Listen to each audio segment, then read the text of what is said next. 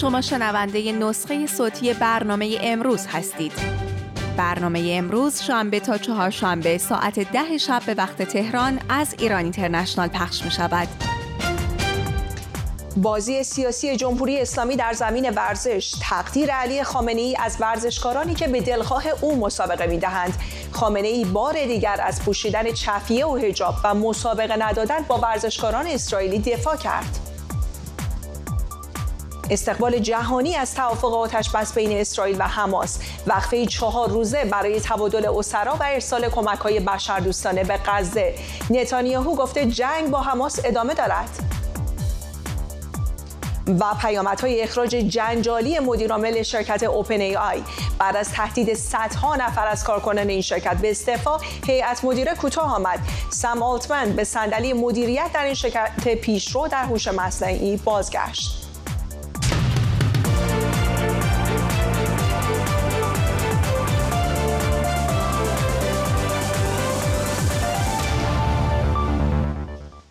بینندگان ایران اینترنشنال سلام وقتتون بخیر. من گلرهان هستم. به امروز خوش آمدید.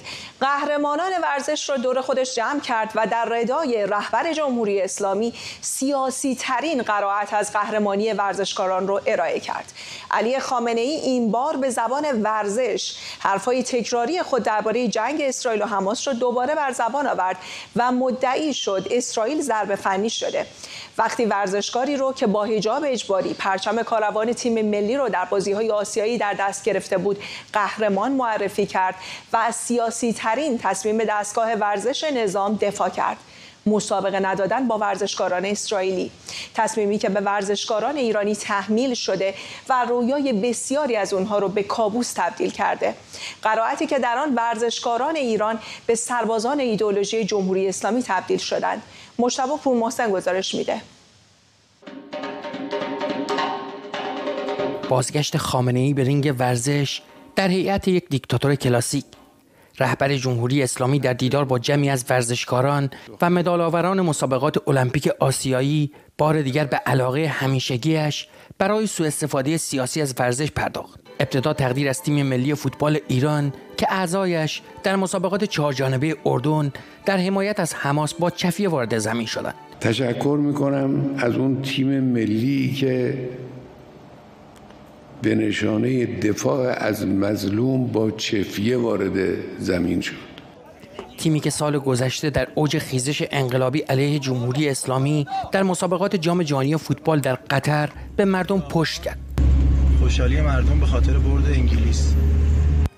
خامنی تشکرش از زنان ورزشکار را به ایدئولوژی جمهوری اسلامی گره زد و رعایت حجاب اجباری در مراسم افتتاحیه بازی های المپیک آسیایی را به نمایش هویت زن ایرانی ترجمه کرد. بانویی که با حجاب کامل پرچم این دوره از ورزش های آسیایی رو حمل کرد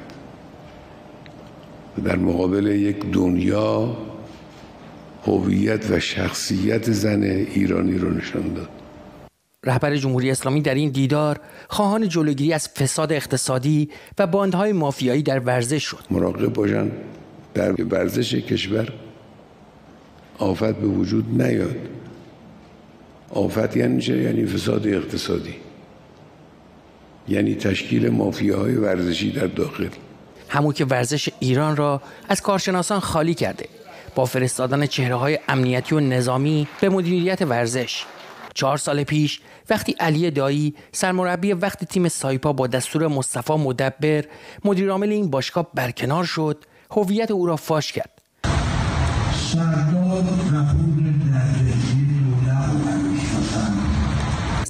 فرمانده واحد عملیات نیروی قدس سپاه و از اعضای تیم ترور یکی از رهبران کرد مخالف جمهوری اسلامی در اتریش که بعدها حکومت او را وارد ورزش کرد. عمق فساد در فوتبال به حدی گسترش پیدا کرده که دو شب پیش رئیس کمیته داوران در تلویزیون از حمایت دستگاه قضایی از فسادش گفت. 11 بود 11 سالش بود رفت تو دادگاه. طبق اسناد رسمی دادگاه 71 شد. من می‌دونم اون آخه چه چه, چه دادگاهیه که 71 کرده 69 کرده 71 همون دادگاهی که ساله است کار همون انجام میده.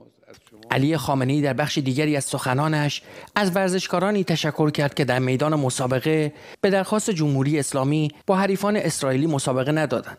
او پنج سال پیش دستور داد ورزشکاران ایرانی نباید با ورزشکاران اسرائیلی بازی کنند و درباره تبعاتش هم گفت به درک نبادا به شما بگن که اگر فلون مسابقه را ندید اگر فلون کار را نکنید اگر فلون جور ظاهر نشید فلون فدراسیون بین المللی فلان تشکیلات بین المللی از شما ناراضی میشه به درک که ناراضی میشه.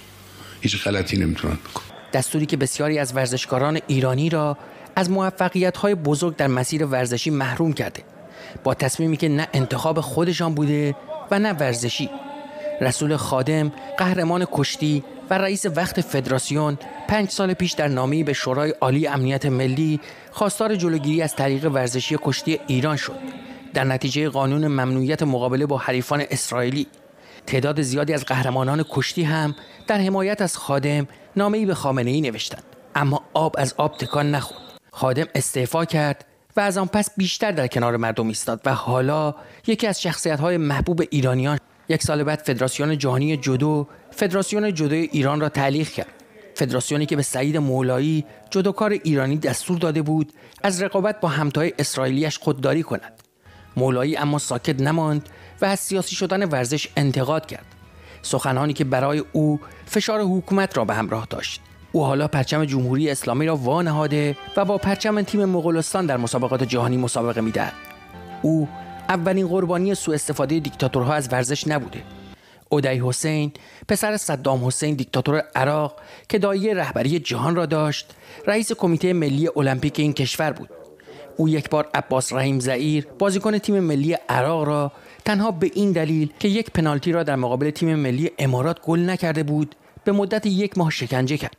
خامنه ای چهارشنبه ورزش را به چارچوب جاه طلبی های سیاسیش پیوند زد. با افسودن مقداری چاشنی ناسیونالیستی تا رویای رهبریش در جهان اسلام را پنهان کند. من میگم ایران قوی باید ورزش قوی داشته باشه.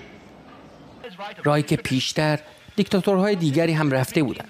از هیتلر که چند سال پیش از جنگ جهانی در رویای تصاحب شکوه مسابقات المپیک برای جاه طلبی های رایش سوم بود تا بنیتو موسولینی که در دهه 1930 تلاش کرد دو جام جهانی را به فاشیسم ایتالیایی پیوند بزند. اما مدال های رنگارنگ ورزشی کمکی به جاه طلبی این دیکتاتورها نکرد. به این یکی هم به نظر نمی رسد کمک کند.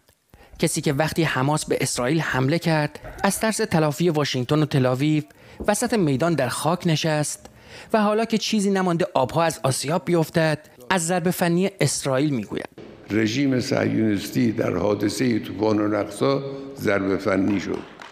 تکرار بازی پیوند ورزش و سیاست که هیچگاه نتیجه جز شکست نداشته. مشتبا پور محسن لندن. مهدی مهدوی آزاد روزنامه نگار و تحلیلگر با ما هستند. آقای مهدوی آزاد خوش آمدید. خامنه در مقام رهبر نظام در دیدار با جمعی از ورزشکاران و مدال آوران توجهی به افتخارات ورزشی نکرد و صرفا از مسابقه ندادن با اسرائیل از حجاب بر سر کردن و چفی انداختن در زمین فوتبال تقدیر کرد. فکر می‌کنید این نگاه ایدئولوژیک در سال 1402 چقدر در ایران و بین ورزشکاران به خصوص طرفدار داره؟ بعد من فکر می‌کنم شاید بعضیا بیادشون رفته تاریخ جمهوری اسلامی و راه سابقش با ورزش. ببینید جمهوری اسلامی همون ساختاری است که تا همین چند سال پیش در خیلی از ورزشگاهاش یک جمله معروف از آقای خمینی نوشته بود آیت الله خمینی که ایرانش بود که من ورزشکار نیستم اما ورزشکاران رو دوست دارم. ما یا ایرانی ها شاید چون مثل ماهی توی آب نفهمیم اطرافمون چطوره ولی کمی فاصله بگید ببینید یک سیستم چقدر باید مندرس نمی‌دونم مرتجع ساده دل ساده لو بیمار باشه.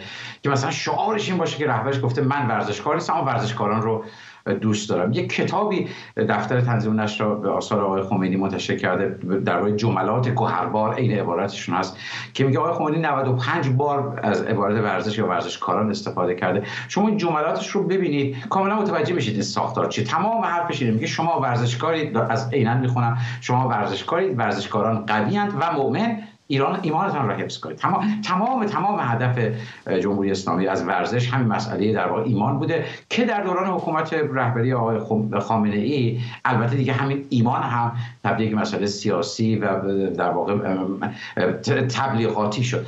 این این سوء استفاده آقای خامنه ای از تبلیغات واضح هست که در انزوای مطلق هست در جامعه ایران. ببینید آقای خامنه ای میاد خیلی روشن یه گوشه در دنیا یه تیمی چفیه انداخته در دفاع غزه اینو میشنوه اینو میاد بلند میگه. دیده خب منتها اگه تمام مردم ایران بگن آقا زنان رو چرا نمی‌ذارید به ورزشگاه نمیشنوه میگه اصلا وجود نداره.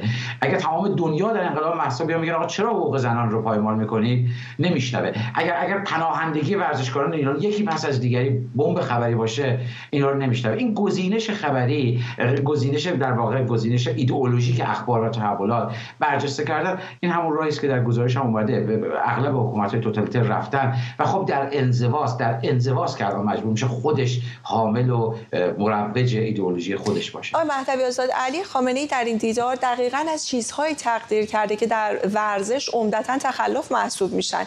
اما در این حال هم گفته باید از فساد و مافیا در ورزش جلوگیری کرد این تناقض رو چطور می‌بینید؟ ببین مدت هاست این تناقض. مدت هاست این تناقض در مخصوصا در دوران رهبری. یعنی اساسا در این این تناقض مال رهبری آقای خامنه است. وجود داره نه در حوزه ورزش در تمام حوزه ها تعریف این هست که فساد فساد تا موقعی که مرتبط به ما یا خودی ها نباشه. یعنی الان موقعی که می‌گوید باند ها و نمی‌دونم مافیا در ورزش باید خودداری کنید منظورش سرداران سپاه نیستن که فوتبال رو در اختیار گرفتن. منظورش سپاه پاسداران نیروهای نظامی امنیتی نیستن که در واقع ورزش را کردن یه محلی برای پولشویی یا یه محلی برای پروپاگاندا. منظورش یه کارخونه است که شاید یه پولی بده بابت منم تبلیغات اسپانسری تیمی بشه. به همین سادگی. و بخواد چهار تا تبلیغ بکنه. به همین به همین سادگی. شما در حوزه های دیگه هم می‌بینید. اساسا موقعی که با زمین خاری هم می‌خواست برخورد بکنه یه بار اومد گفتش که نمی‌دونم کوهخواری می‌کنن. راجع به نمایندگان ولی فقیه هم حرف زد. اما در نهایت برخورد می‌بینید با خودی ها انجام نمیشه. نیروی نظامی دارن زمین خاریشون رو می‌کنن پولشوییشون رو می‌کنن خودی ها دارن کارشون رو می‌کنن. بنابراین با راستش بخواید تعریف او همیشه از نقض قوانین این هستش که غیر خودی ها کاری بکنن که من دوست نداشته باشم. قانون براش مطرح نیست. زمینی که نگاه آقای خامنه‌ای تو این زمینه به ورزش یه نشانه خیلی روشنی است از این پرخاشگری جمهوری اسلامی پرخاشگری بین‌المللی ضدیتش با قوانین. و اصرارش به ترویج یک چیزی که اسمش رو سبک زندگی اسلامی می‌شناسه. یعنی تمام علاقش این است که یک خانومی با چادر پرچم ایران رو در دست بگیره که همه دنیا مثلا اعتراض بکنن یا انتقاد کنن یا زنان ایران همه همه ورزشکارا کوله هم بگیرن دستش. براش پشیزی اهمیت نداره. مهدی مهدوی آزاد روزنامه نگار و تحلیلگر سیاسی از بون متشکرم. در ساعتهای پیش رو همه چشم ها به سوی قطر است. جایی که قرار زمان آغاز آتش بس موقت چهار روزه بین حماس و اسرائیل اعلام بشه. بر اساس این توافق در مدت چهار روز پنجاه گروگان اسرائیلی در دست حماس که همگی زن و کودک هستند از غزه آزاد میشن. در مقابل 150 زن و کودک فلسطینی از زندانهای اسرائیل آزاد میشن و تعداد بیشتری از کامیونهای حامل کمک تجهیزات پزشکی و سوخت اجازه ورود به غزه رو دریافت می‌کنند. با وجود وجود اینکه جامعه جهانی مشتاق شروع این وقت در جنگ هست اما دولت اسرائیل گفته این جنگ هنوز به پایان نرسیده. گزارش محسن ایزدی رو با هم ببینیم. استقبال جامعه جهانی از توافق حماس و اسرائیل برای برقراری آتش بس موقت در غزه. توقفی چهار روزه که طی آن گروگانهای اسرائیلی در ازای آزادی زندانیان فلسطینی از غزه رها خواهند شد. دیوید کامرون وزیر خارجه بریتانیا توافق مزبور را گامی ضروری برای کاهش آلام خانواده گروگانهای حماس. و همچنین رسیدگی به شرایط وخیم انسانی در نوار غزه دانست. و کاترین کلونا وزیر خارجه فرانسه هم ضمن استقبال از این توافق نسبت به رهایی گروگانهای فرانسوی ابراز امیدواری کرد. واضحه که ما باید از این توافق استقبال کنیم. این لحظه ای امیدوار کننده و اولین باریه که اینقدر به رهایی گروگان ها نزدیک شدیم. قراره که اولین گروه پنجاه نفره از گروگان ها آزاد بشن خصوصا زنان و کودکان. ما امیدواریم که هموطنان ما هم در بین همین گروه آزاد بشن. در همین راستا وزارت دادگستری اسرائیل روز چهارشنبه اسامی 300 زندانی فلسطینی را که در چارچوب توافق صورت گرفته با حماس در نوبت آزاد شدن هستند اعلام کرد. بنابر گزارش ها در مرحله اول توافق اسرائیل 150 زندانی فلسطینی را در ازای بازگشت 50 کودک و زن گروگان حماس آزاد خواهد کرد. قرار است مبادله دیگری با همین نسبت میان های حماس و زندانیان فلسطینی طی روزهای آتش بس انجام شود. واکنش مردم غزه نسبت به این توافق در مجموع مثبت بوده هرچند امید چندانی به پایان جنگ و بازگشت کامل آرامش در کوتاه مدت مشاهده نمی شود. در میان مردم اسرائیل نیز کم و بیش امیدواری هایی از بهبود اوضاع به چشم می خورد. هرچند مخالفت هایی هم بیان می شوند. البته نه به اصل توافق با حماس بلکه به شرایط و ضوابطش. این حماسه که در این توافق هر کاری دلش بخواد انجام میده. آزاد کردن پنجاه نفر واسه اونا خوبه. اونا باید از این افراد مراقبت و غذا و دارو براشون فراهم کنن. واسه اونا بهتره که گروگان ها رو آزاد کنن. اما می‌خوان نشون بدن که این ماییم که داریم مطابق شرایط اونو عمل می‌کنیم. اسرائیل گفت تا لحظه اجرای شدن وقفه چهار روزه اهداف حماس را در نوار غزه همچنان هدف قرار می‌دهد ارتش اسرائیل اعلام کرد از زمان آغاز عملیات خود در نوار غزه ورودی 400 تونل حماس را کشف و منهدم کرده است. ورودی برخی از این تونل ها در مکان های غیر نظامی مانند مدارس، بیمارستان ها و ساختمان های مسکونی قرار داشته است. اما اینکه چهار روز وقفه در جنگ غزه چهار روز آرامش کامل را در منطقه رقم بزند علاوه بر اسرائیل و حماس به دو عامل دیگر نیز بستگی خواهد داشت عامل اول حزب الله و شبه نظامیان مستقر در جنوب لبنان هستند که آتشباری متقابل میان آنها و اسرائیل روز چهارشنبه ادامه یافت. و عامل دوم که کمی دورتر از محل منازعه قرار دارد. حوسی های یمن هستند که تا کنون چندین بار اسرائیل را هدف حملات موشکی و پهبادی قرار دادند و آخرین اقدامشان توقیف یک کشتی باری در دریای سرخ بوده.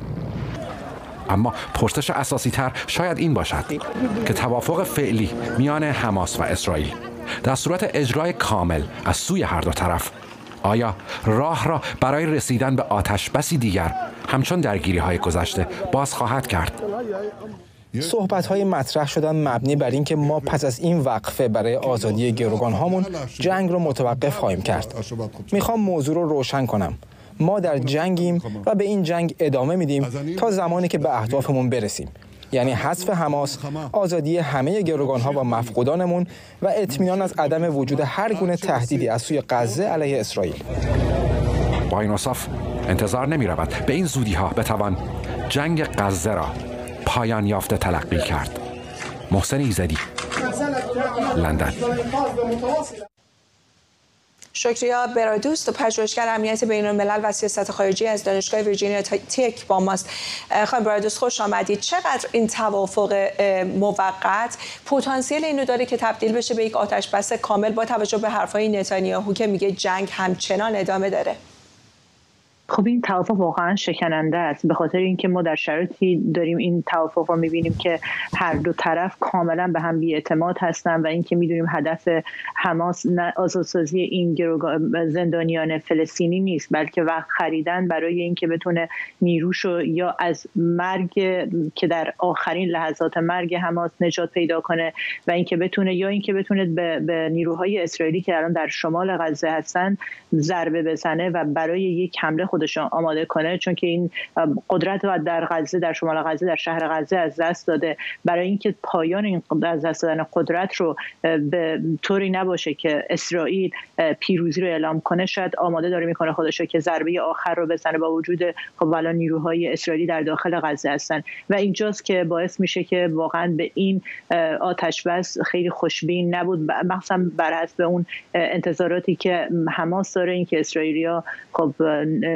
از نظر امنیتی پهبادها یا رد که اونجا دارن در پروازن برای ردیابی نیروهای حماس اونجا قطع بشه. در روزانه 6 ساعت باید اینجا قطع بشه. ولی در مورد ها می‌خواستم یه چیزی در مورد این رپورتی که اضافه کنم اینه که در اینجا آمریکا خیلی دولت بایدن داره سعی می‌کنه این آزادسازی گروگان ها رو به عنوان یک امتیازی حتی بعد از Thanksgiving که فردا هست در مطبوعات آمریکا بزرگنمایی کنه یا اینکه اینو یک موفقیتی برای بایدن معرفی کنه. خب می‌دونیم بایدن به خاطر این موضوع الان تحت فشار چه در بین سطح بین‌المللی چه در سطح داخلی. ولی چیزی که من دیدم از Jerusalem Post که در مورد صحبت کردم برام جالب بود اینه که میگن در این توافقی که شده باید زندانی گروگان های اسرائیلی آزاد بشن زنان و بچگان اسرائیلی و آنان که اسرائیلی نیستن هم خب این ربطی به این پروسس این توافق نداره. یعنی من باید منتظر مون چون که اسامی رو نداریم. چه کسانی فردا صبح به وقت خاورمیانه ساعت ده صبح چه کسانی رو حماس آزاد خواهد کرد؟ باید تو این اسامی آیا از کشورهای خارجی هم وجود داره. از آمریکا هم کسانی هستن یا نه؟ اینجا واقعا یکی از اون محک زدن نکاتی که می‌تونیم محک بزنیم این توافق آتش بس موقت رو. خانم دوست چقدر فکر می‌کنید که تنشا با حزب الله و اقدامات حوسی ها حوسی های یمن موثر بوده در شکلی این توافق؟ به نظر من در حزب الله که الان موافقت کرده و کاملا استقبال می‌کنه از این آتش بس موقت نه تنها حزب الله حتی ایران هم از این آتش بس موقت به نظرم استقبال می‌کنه به خاطر اینکه می‌خوان نجات بدن حماس رو. و می‌خوان اون الان خطری که در مورد حزب الله وجود داره خب درست حزب الله الان در مطبوعات خودش داره میگه ما از روز اول بعد از حمله اسرائیل به غزه با حماس بودیم و حمله کردیم و اسرائیل در جبهه شمالی مشغول کردیم. چیزی که الان در مطبوعات حزب الله داریم می‌بینیم ولی با, با موفقت کردن با این هم میگه کمک می‌کنیم به حماس. یعنی قسمتی از همون جنگی که خودش فکر می‌کنه شروع کرده با اسرائیل داره داره با همون پروسه داره جلو میره. ولی واقعیت امر اینه که اگر حزب الله ادامه الان کشته هایی که حزب الله داده در این جنگ خیلی بیشتر از حماس هم هست. حملاتی که شده جواب هایی که اسرائیل داده نشون داده که درست در جبهه جنوبی با غزه مشغوله ولی جواب حزب الله هم داده. حالا بماند چیز خبر جالبی هم جدیدی هم کسی اینه که اسرائیل امروز نامه ای داده به نامه ای داده به شورای امنیت سازمان ملل در مورد قطعنامه شورای امنیت ملل که بر حسب این قطعنامه بعد از جنگ 2006 بین حزب الله و اسرائیل باید اون قسمت مرزی که الان حزب الله داره از اون حمله می‌کنه به پایگاه اسرائیلی اونجا باید نیروهای لبنانی مستقر باشن نه حزب الله یعنی اینجا اسرائیل داره سازمان ملل هم شورای امنیت هم مثل سوال می‌بره بر حسب قطعنامه‌ای که اسرائیل صادر کرده بودن. و برای همین هم هست به نظر من اون توقفی که الان در جنگ وجود داره و سعی می‌کنن که به یک توقف دائمی ببرن به نظر من هدف حزب الله و حماس اینه. برای اونا یک حالت یک در پیروزی یک موفقیت موقتی فعلا دارن. چه حزب الله در مورد حوثی داستان فرق می‌کنن شکریه براتوس. پژوهشگر امنیت بین الملل و سیاست خارجی از دانشگاه ویرجینیا تک از همینجا واشنگتن ممنونم از شما.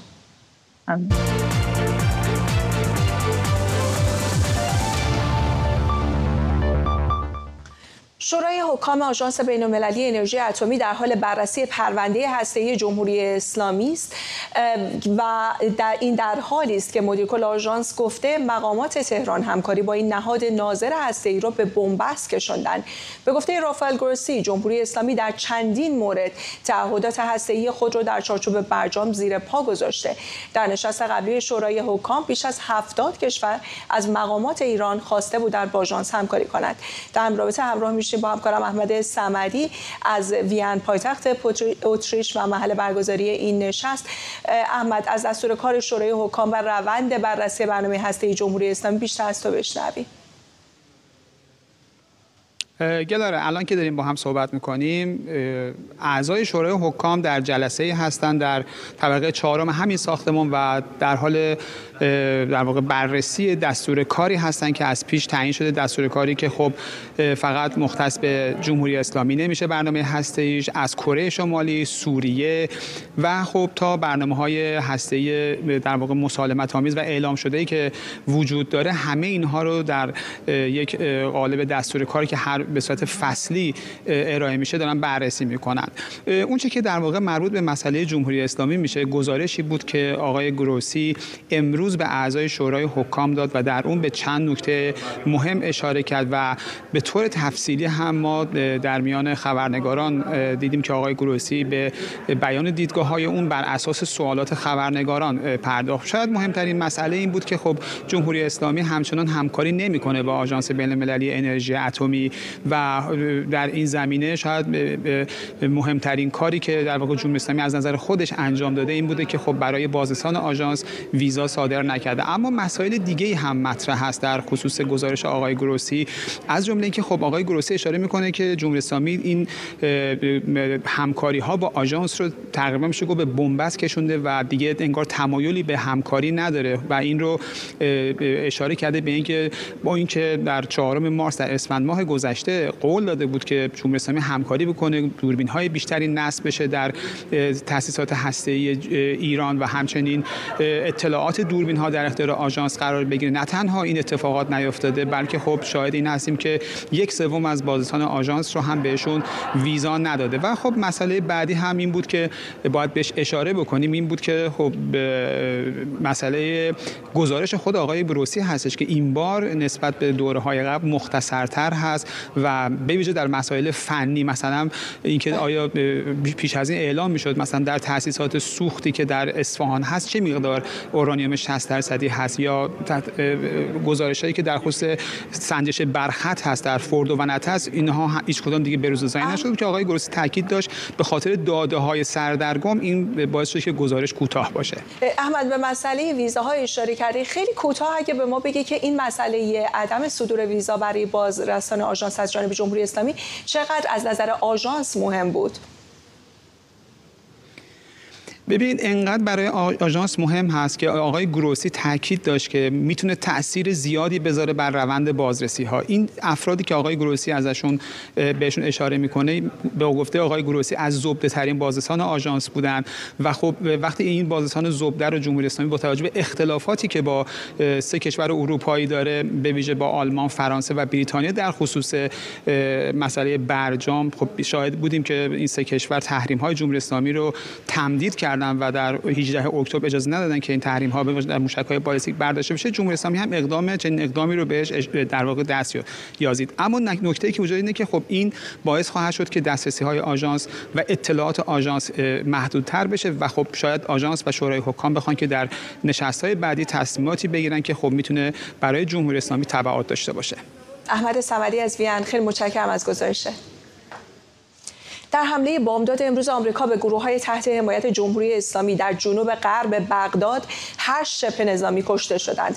در اولین واکنش رسمی دولت عراق در بیانیه از آمریکا و گروه های شبه نظامی خواسته به حاکمیت عراق احترام بگذارند.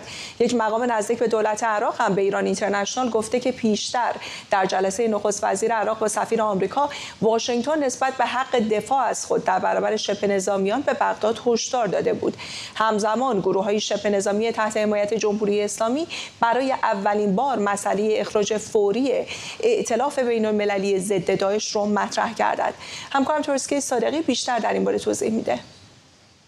تعداد کشته های حمله بامداد امروز آمریکا به جنوب غرب بغداد منطقه جرفلسخ که محل استقرار نیروهای مورد حمایت جمهوری اسلامی هستش تا این لحظه به گفته هشت شعبی هشت کشته و چهار زخمی بوده. در این بین اما در طول روز ما بیانی های متفاوتی رو داشتیم بیانی های تهدید آمیز و همچنان بیانی هایی که نگران کننده هستند. گروه های مسلح رهبرانشون یکی پس از دیگری دارن بیانیه صادر می کنند متفاوتتر از دفعات قبل در کنار تهدید کردن نیروهای آمریکایی نیروهای ائتلاف بین الملل علیه داعش رو هم تهدید می‌کنن خواستار اخراج اونها هم شدن و این مسئله باعث شده که یک سری از جریان ها نگران بشن با توجه به وضعیت امنیتی که عراق داره خصوصا در مناطق سنی نشین. برای مثال بلا فاصله رئیس اقلیم کردستان عراق یک بیانیه داد خواستار خیشتنداری از همه طرفهای عراقی شد اشاره کرد به اینکه عراق همچنان در عراق تهدید ترور وجود داره در نتیجه به حمایت ائتلاف بین الملل این کشور نیازمند هستش. در طول امروز گزارش ها و بیانی های منتشر شده بود که به نوعی دولت عراق رو متهم می کرد نسبت به اینکه در جریان این حملات بوده. با توجه به اینکه دولت عراق بیانیه داده و گفته که خبر نداشتن از اینکه قرار آمریکا حمله ای انجام بده اما یک منبع نزدیک به دولت عراق در گفتگویی که امروز با ایران اینترنشنال داشت تاکید کرد که دوشنبه گذشته گذشته سفیر آمریکا در دیداری که با نخست وزیر عراق داشته مثل دفعات قبل در هفته های گذشته هم ما شاهدش بودیم هشدار داده و گفته که نیروهای آمریکایی حق دفاع از خودشون رو دارند در برابر حملاتی که شبه نظامیان مورد حمایت جمهوری اسلامی به اونها وارد می‌کنند. تنها چیزی که باید بهش اشاره بکنیم این که اونطور که ناظران هم در عراق تاکید می‌کنند این حملات و واکنشهایی که از سمت گروه های مورد حمایت جمهوری اسلامی داریم می‌بینیم و حتی بعد از این حمله هم دو حمله دیگر در عراق به پایگاه های نظامیان آمریکایی ثبت شده احتمالا همچنان واکنش داشته باشه. در دنیای تکنولوژی و فناوری تصمیم هیئت مدیره شرکت اوپن ای آی خالق چت جی بی تی به اخراج سم آلتمن مدیرعامل این شرکت آنچنان جنجالی شد که هیئت مدیره این شرکت پیشرو در هوش مصنوعی مجبور شد از تصمیم خود عقب نشینی کند و آقای آلتمن رو به اتاق مدیریت برگردونه ماجرا از اونجا شروع شد که بعد از صدور حکم اخراج آلتمن به. به دلایلی که البته هنوز هم مبهمه شرکت مایکروسافت بهش پیشنهاد همکاری داد که البته سم آلتمن هم این پیشنهاد رو پذیرفت. همزمان تقریبا تمام کارکنان شرکت اوپن ای آی یعنی بیشتر از 95 درصدشون اوپن ای آی رو تهدید به استعفا و پیوستن به مایکروسافت کردند. همه اینها دست به دست هم داد که هیئت مدیره اوپن ای آی کوتاه بیاد و آلتمن 38 ساله دوباره پست مدیرعاملی این شرکت رو دست بگیره. گزارش همکارم نریمان فروغی رو در همین رابطه با هم ببینیم. بازگشت سم اولتمن به اوپن ای آی و تغییرات در بدنه هیئت مدیره ای که او را اخراج کرده بود. تنها یک هفته پس از برکناری سم آلتمن مدیرعامل اوپن ای آی امروز چهارشنبه این مؤسسه در شبکه اجتماعی ایکس خبر از رسیدن به یک توافق اصولی برای بازگرداندن آقای آلتمن داد. اوپن ای آی که سازنده هوش مصنوعی چت جی پی تی است پذیرفته که هیئت مدیره را که حکم به اخراج آقای آلتمن داده تغییر خواهد داد. شرکت اوپن ای آی پیشتر اعلام کرده بود که دلیل اخراج سم آلتمن نداشتن سراحت و صداقت او با هیئت مدیره بوده. و اینکه آنها اعتماد خود به آقای آلتمن برای رهبری این مؤسسه را از دست دادند. هرچند هیئت مدیره صریحا درباره آنچه عدم سراحت و صداقت آقای آلتمن توصیف کرده بود توضیحی ندادند.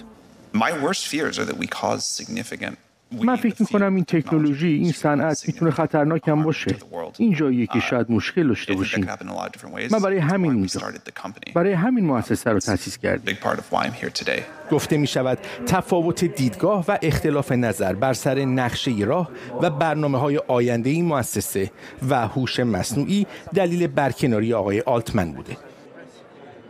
او همچنین خبر داد که به مایکروسافت پیوسته و قرار است مسئولیت رهبری مرکز تحقیقات هوش مصنوعی این شرکت را بر عهده بگیرد. ولی ماجرا اینجا تمام نشد. ساعتی از برکناری آلتمن نگذشته بود که بحران بدنه مؤسسه اوپن ای آی را لرزاند. تعداد قابل توجهی از مدیران اصلی این مجموعه در اعتراض به اخراج آلتمن کنارگیری کردند. رویترز هم خبر داد که سرمایه گذاران اوپن ای آی قصد دارند به دلیل برکناری آلتمن از اعضای هیئت مدیره شکایت کنند. بلومبرگ نوشت که نزدیک به 700 پرسنل این مؤسسه در نامه‌ای که به رسانه ها داده اند تهدید کردند که اگر اعضای هیئت مدیره که باعث برکناری آلتمن شدند استعفا ندهند به نشانه اعتراض و مانند آلتمن از اوپن ای آی استعفای گروهی می‌دهند و به شرکت مایکروسافت میپیوندند در نامه آمده که مایکروسافت به آنها اطمینان داده که برای همه کسانی که از اوپن ای آی استعفا می‌دهند شغل وجود دارد. مایکروسافت که خود یکی از سرمایه گذاران اصلی در مؤسسه اوپن ای آی است می‌گوید تلاش های فراوانی کرده تا آلتمن به اوپن ای آی بازگردد ولی موفق نبوده. ظاهرا افت ناگهانی قیمت سهام اوپن ای آی پس از اخراج آلتمن برای مایکروسافت که مالک 49 درصد این مؤسسه پیشرو هوش مصنوعی است نگران کننده بوده. با این وجود ظاهرا مایکروسافت با تمام نگرانی ها و تلاش ها برای برگرداندن آلتمن به اوپن ای آی و ترمیم بدنه مدیریتی این مؤسسه نتوانسته چشمش را روی آینده یک پروژه بزرگ هوش مصنوعی مستقل از اوپن ای آی ببندد. بسیاری می‌گویند مایکروسافت نهایتا از هرج و مرج پیش آمده. در مدیریت اوپن ای آی به نفع خود بهره برده است. ولی در اتفاقی غیر منتظره امروز چهارشنبه اوپن ای آی در شبکه ایکس خبر از بازگشت آلتمن به عنوان مدیر عامل به این مؤسسه داد. ظاهرا تغییراتی در اعضای هیئت مدیره هم در راه است. برخی اخراج آلتمن از اوپن ای آی را با اخراج استیو جابز از کمپانی اپل مقایسه کرده بودند. نریمان فروغی لندن. سحر تحویلی کارشناس ارشد فناوری اطلاعات از استکهلم. با ماست خانم تحویلی خیلی خوش آمدید. این تحولات مدیریتی در اوپن ای آی در پنج روز گذشته مثل بمب در رسانه ها منفجر شده. چرا اخراج و انتصاب یک مدیر؟ سم آلتمن مدیر عامل اوپن ای آی به یکی از مهمترین تحولات دنیای تکنولوژی تبدیل شد. به خاطر اینکه خود اوپن ای داره خیلی role کلیدی بازی می‌کنه در واقع در هوش مصنوعی و بالاخص در مورد تجزیه و تحلیل متن. ببینید کاری که اوپن ای می‌کنه این هست که خب به هر حال چند اپلیکیشن داره چت جی پی تی یکی از اونهاست. ولی هیچ کدوم موفقیت اونو نداشتن. ولی خب اون هم چند عامل داشت. این بود که خب به هر حال یک جوری در اوج انقلاب صنعتی هوش مصنوعی وارد بازار شدن تونستن جامعه رو در دستشون بگیرن. ببینید کارهایی که اوپن ای یا چت جی پی تی انجام میده نه لزوما پیشرفتن در زمینه هوش مصنوعی نه لزوما اپلیکیشن های خیلی حیاتی هستن. در مقایسه مثلا با اپلیکیشن های هوش مصنوعی در زمینه مهندسی پزشکی. اما اینها تونستن با یک سیاست درست با یک مدل تجاری درست عموم جامعه رو در دست بگیرن. و تونستن خب هم هوش مصنوعی رو یکی از کاربردهای هوش مصنوعی رو به جهان معرفی کنن و همزمان ارائه بکنن به شکل open source در حالی که کد و تمام حالا resource reference هایی که پشت چت جی پی تی هست به هر حال تا الان مخفی هست به شکل black box خیلی در موردش صحبت بوده. ولی موفق شدن که در واقع یک تصویری از هوش مصنوعی به جامعه بدن. به طوری که خیلی ها فکر می‌کنن که هوش مصنوعی مثلا چت جی پی تی هست. در حالی که خب این یکی از در واقع پیاده سازی یکی از اپلیکیشن های هوش مصنوعی هست. خانم تحویلی فکر می‌کنید این تحولات چند روزه گذشته اوپن ای آی و مایکروسافت رو در چه مسیری قرار میده؟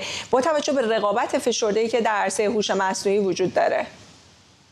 ببینید مایکروسافت آفیس که یکی از محصولات شرکت مایکروسافت هست معمولا در صدر جدول اشتراک هست. یعنی بیشترین subscription رو معمولا داره. حتی از مثلا نتفلیکس و مثلا پلتفرم های دیگه هم بیشتر داره. خب حالا به خاطر نوع جوری که طراحی شده و کاربردهایی که داره. کار مایکروسافت آفیس چی هست؟ به هر حال با متن داره کار می‌کنه. خب حتما که مایکروسافت آفیس در آینده نیاز به مدلی از این large language modeling ها که حالا در قالب چت جی پی تی طراحی شده داره برای اینکه هم ترجمه بکنه متون رو به زبان های مختلف هم بتونه تولید متن بکنه هم بتونه ویرایش بکنه و هم به مرجع و reference ها اشاره بکنه. اما اینکه حالا آیا مایکروسافت این مدل implementation این شکلی که کمپانی اوپن ای آی اومده این ایده رو پیاده سازی کرده رو خواهد مثلا اضافه کرد یا نه این یک بحث دیگه است. خب تا به امروز اوپن ای آی بهترین پیاده سازی ها رو داشته کلی خودش الان مشتری داره ولی لزوما بهترین نیست. کلی مدل های دیگه هستن که به سرعت دارن رشد می‌کنن. حالا ریسک این وجود داره که به هر حال مایکروسافت که حتما یک همچین سیستم یک همچین feature ی ویژگی رو اضافه خواهد کرد به مایکروسافت آفیس. ولی اینکه اگه اوپن ای آی رو بخواد یا نه این ریسک برای اوپن ای آی وجود داره که اگر مایکروسافت به هر دلیلی پشیمون بشه از تصمیمی که گرفته که اوپن ای آی رو انتخاب بکنه این به نوعی پایان اوپن ای آی و چت جی پی تی خواهد بود. ولی خب مایکروسافت به هر حال به خاطر مشتری های زیادی که داره و بازار رو به نوعی در دسترس داره خب این شرایط رو داره که بتونه از شرکت های دیگه هم استفاده بکنه برای اینکه این مدل رو براش طراحی کنن. خیلی ممنونم از شما سحر تحویلی کارشناس ارشد فناوری اطلاعات از استکهلم. بسیاری از ایرانیان مهاجر که خود تجربه زندگی زیر سایه جمهوری اسلامی رو داشتند تلاش می‌کنند تا به هر شکل ممکن صدای آزادی خواهی مردم ایران باشند گروه داستانهای یک انقلاب هم با الهام از هنر و موسیقی تلاش می‌کنه تا روایتگر رنج جمعی مردم ایران باشه. این گروه که در هلند پایگذاری شده اجراهای موفقی در مقابل ساختمانهای مهم اداری هلند از جمله وزارت امور خارجه و همچنین پارلمان این کشور داشته. مهران عباسیان به دیدار یکی از اعضای این گروه رفته و گزارش تهیه کرده که با هم می‌بینیم.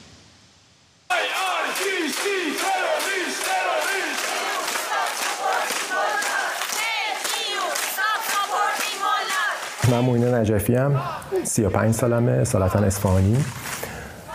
و الان 5 ساله که هلند زندگی می‌کنم و یکی از اعضای گروه داستانهای یک انقلاب هست.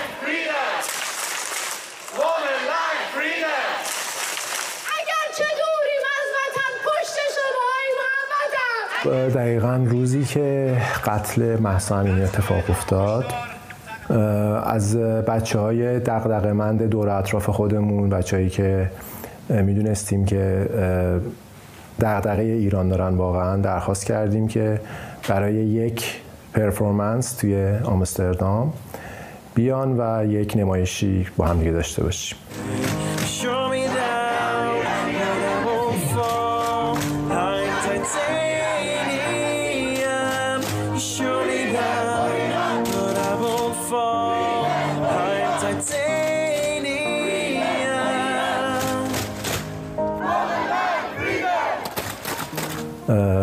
تمام افرادی که تو هلند دغدغه داشتن اومدن اضافه شدن به ما.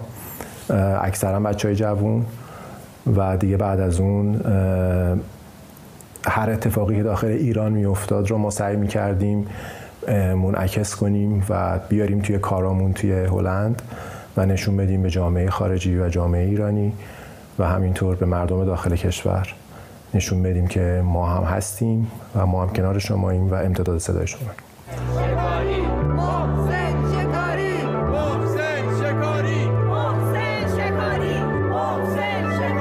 سعی کردیم با اون مخاطب خارجیمون ارتباط برقرار کنیم بیشتر چون هدفمون بیشتر جامعه خارجی اینجا بود. یه جوری احساس کردیم که خب باید با هنر نشون بدیم اینا و می‌رفتیم با درست کردن حالا یک سری ماکت های مختلف یا شعرهای مختلف یا میکاپ ها آرایش ها لباس های مختلف سعی می‌کردیم اینو نشون بدیم به اونا که ما درخواستمون از شما اینه.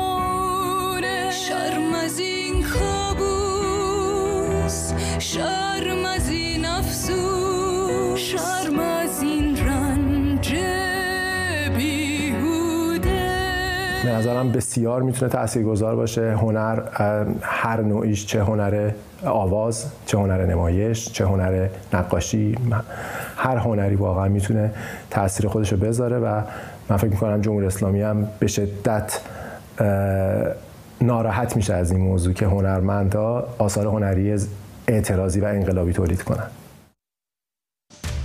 از همراهی شما و امروز ممنونم. قرار ما شنبه ساعت ده شب به وقت تهران. بینندگانمون در ایران. آخر هفته خوبی داشته باشین.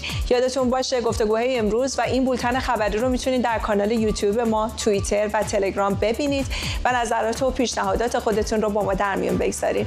وقتتون بخیر. ممنونم از همراهیتون. تا بعد.